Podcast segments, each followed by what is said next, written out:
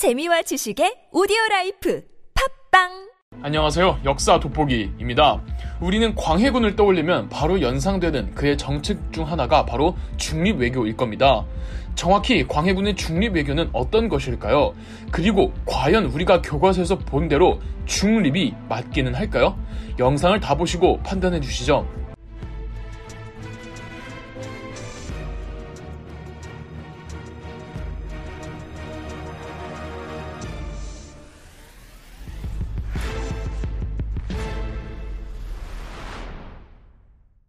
누르하치는 할아버지와 아버지가 암살되자 거병하여 여진 부족 하나둘을 통합해 가기 시작했고 1588년경엔 건주 여진 전체를 다 통합해 명나라로부터 공식적으로 건주저의 도둑 첨사로 임명되어 건주 여진의 책임자가 됩니다.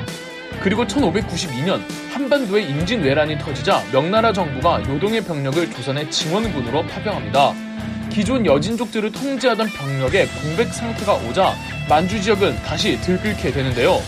명나라가 바보도 아니고 여진족을 컨트롤하는 요동의 병력을 안심하고 조선에 보냈다는 건 믿는 구석이 있었다는 겁니다. 그 믿는 구석이 바로 누르하치였어요. 어, 누르하치가 건주 여진을 통합하는 데 있어서 명나라가 적극적으로 후원해 주었습니다.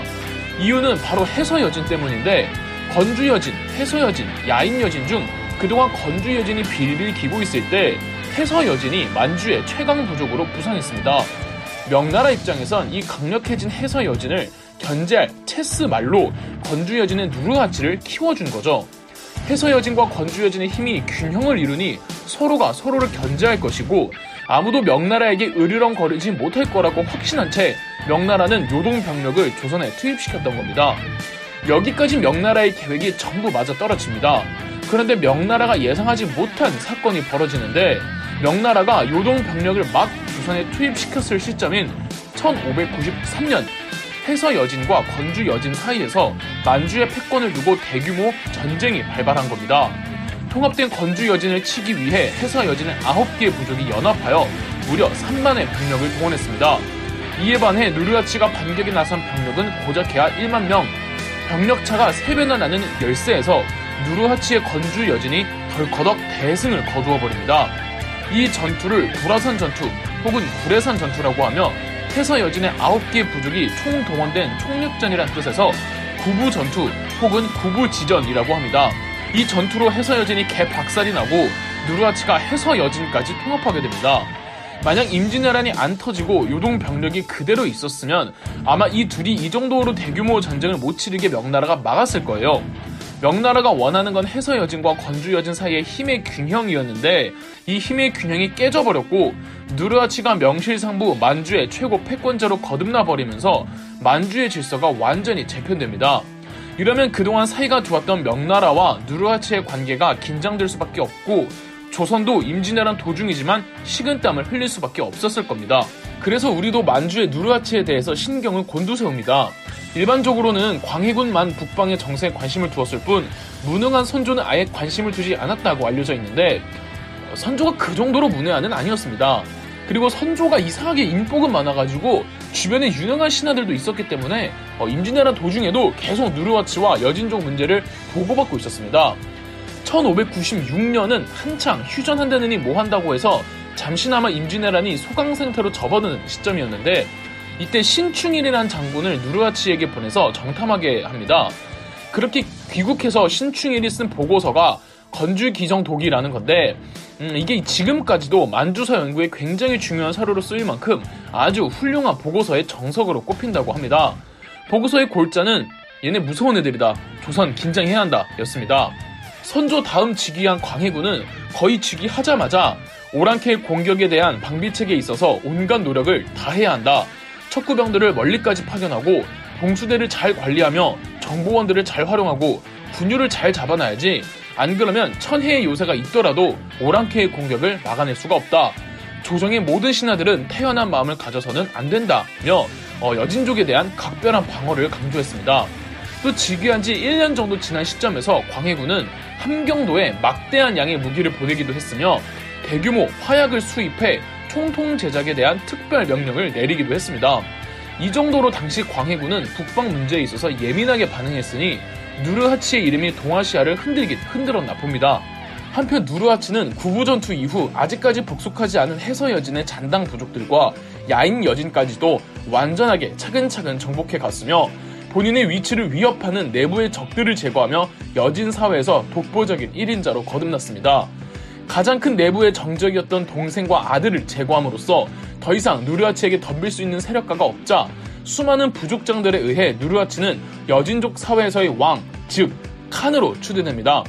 그리고 1616년 광해군 제위 8년째가 되던 해에 누르하치는 아예 나라를 건국합니다. 이 나라 이름이 금이었고 여진어 발음으로는 아이신이었죠. 고려시대 때도 여진족이 금나라를 세운 적이 있어서 그때 금나라와 구분하기 위해 후대의 사람들은 누르하치의 금나라를 후금이라고 불렀습니다.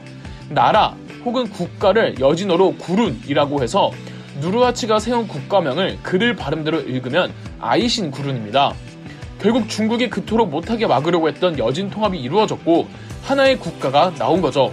비록 누르하치는 명나라의 도움으로 컸지만 이건 어디까지나 힘의 균형을 이루려고 했던 명나라의 의도였고 임진왜란 때문에 명나라가 신경을 못 쓴 사이 누르하치는 만주를 통일하고 너무 거대한 세력으로 성장했던 거죠.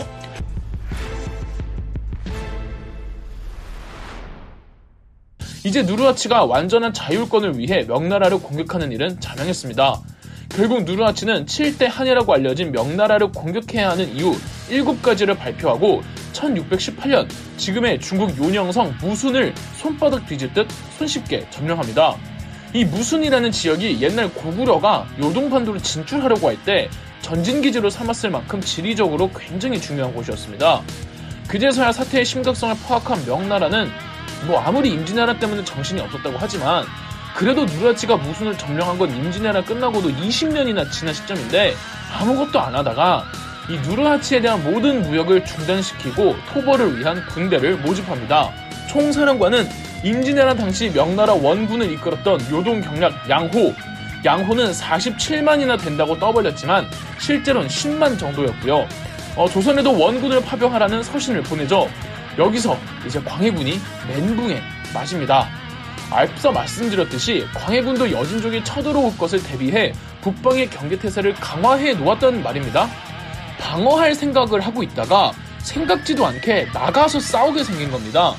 많은 분들이 이때 광해군이 명나라가 아닌 여진족을 도와줬어야 했다고 말씀하시는데 그럴 수는 없었습니다. 누르하치가 조선 넘볼 생각을 안 했겠습니까? 누르하치가 후금을 선포하는 시점에서 언젠간 무조건 여진족이 한반도로 들어오는 건 예정되어 있었습니다. 나라를 건국한 북방 유목민족의 국가가 중국이랑 제대로 한판 붙기 전에 한국 침공은 어, 당연한 절차였습니다. 고려시대 때 숱하게 봐왔잖아요. 따라서 누르하치 편을 들어준다는 건 있을 수가 없는 일이었습니다. 그렇다고 명나라 편에 붙자니 명나라가 질 것 같아요. 최선은 병력을 그냥 안 보내주는 건데 그럴 수도 없는 상황. 그리고 광해군이 누굽니까? 세자 시절에 한국 곳곳을 돌면서 전쟁의 참상을 온몸으로 보고 겪은 사람 아닙니까? 광해군은 전쟁을 극도로 꺼려하고 있었습니다. 정말 이러지도 저러지도 못하는 상황에서 광해군은 처음엔 시간을 끕니다. 요동 경력 양호가 광해군이 파병하기를 싫어한다는 걸 눈치채자 조선은 비겁한 나라라며 공개적으로 비난합니다. 당시 조정의 신하들은 붕당을 막론하고 전부 명나라한테 병력을 보내주자는 의견이었고 양호의 질책까지 있자 신하들은 더더욱 파병을 주장합니다. 별수 없이 광해군은 1619년 2월 21일 강홍립 장군을 도원수로 김경서 장군을 부원수로 하는 1만 3천 명이 압록강을 건넙니다. 가보니까 개판인 겁니다. 병사들 군기도 빠져있고 무기 상태도 엉망이고 양호는 병력을 4개로 나누는데 조선군이 편제된 부대는 동로군으로 유정 장군이 지휘하는 부대였습니다. 그런데 이 동로군의 병력이 얼마 안 되자 중국어를 엄청 잘했다고 하는 강홍립이 유정에게 증원 요청을 하라고 합니다. 그런데 유정은 지휘관인 양호와 사이가 안 좋다며 증언해봤자 안 보내준다고 요청도 안 한 겁니다. 이 양호가 쪼갠 4개의 부대는 각자 루트를 따라 사르후라는 우리말로는 심하라는 곳에서 집결한 후 누르하치의 본진인 허투알라로 공격하기로 합니다. 그런데 누르하치가 마냥 기다리기만 하겠습니까? 누르하치는 기병대를 끌고 나가 기습을 했고 4개 부대 중 남로군을 제외한 모든 부대가 전멸했습니다. 물론 조선군이 있던 동로군도 깡그리 격파됐죠. 유정은 화약으로 자폭해버리고요. 그나마 조선군이 대포를 잘 싸웠다고 하는데 처음부터 이길 수 없는 전투였죠. 이 강홍림은 살아남은 조선 병력을 이끌고 산자락에 진을 치지만 누르하치 부대에 포위되어 있었고 결국 투항합니다. 이 전투가 그 유명하디 유명한 사르후 전투 혹은 심화 전투입니다. 이 외교를 흔히들 광해군의 중립 외교라고 알고 계시죠? 강홍립이 출병하기 전에 광해군이 강홍립에게 상황 봐서 잘 판단하라는 의미심장한 말을 했고 이 말을 들은 강홍립이 안 싸우고 투항했다는 말을 많이 들어보셨을 겁니다. 그런데 이 일화의 출처가 확실하지 않아서 마냥 믿을 수가 없습니다. 대신 현장에 나가 있던 강홍립에게 광해군이 편지를 보내기는 합니다. 내용은 명나라 장수들의 지휘를 꼭 그대로 따를 필요는 없다. 지지 않을 방도만 찾으라는 편지였습니다. 이런 내용을 싸우는 청반해라 라고 해석하기엔 비약이 좀 심하죠? 그리고 조선군은 명나라 군대보다 더 열심히 싸웠고 정말 많은 수의 조선군이 전사합니다. 이걸 두고 싸우는 척이라고 할 수도 없죠. 또 강홍립이 투항할 때 원래 조선은 여진과 싸울 마음이 없었다고 했는데 항복하는 자리에서 그냥 형식상 하는 말을 과대 해석하는 것도 무리가 있죠. 그래서 중립이라고 하기가 좀 그래요. 실제 많은 학자분들도 이제 더 이상 중립외교라는 단어를 안 쓰려고 하시고요. 자, 여하튼 사루후에서 명나라가 제대로 누르라치에게 깨지면서 후금, 명나라, 조선, 삼국의 정세가 한치 앞을 모르게 됩니다. 지금이야 우리가 결과를 알지 그 당시에는 정말 혼돈이었을 겁니다. 광해군은 계속 외교 스릴러를 찍고 있고 이제 명나라의 산소 호흡기만 떼면 되는 상황에서 누르하치의 팽창에 제동을 건 명나라의 영웅이 등장합니다. 이 영웅의 정체가 궁금하시다면 다음 영상도 챙겨봐 주세요. 그럼 역사 돋보기였습니다. 영상 재미있으셨다면 구독과 좋아요, 알림 설정까지 해주시면 감사드리겠습니다.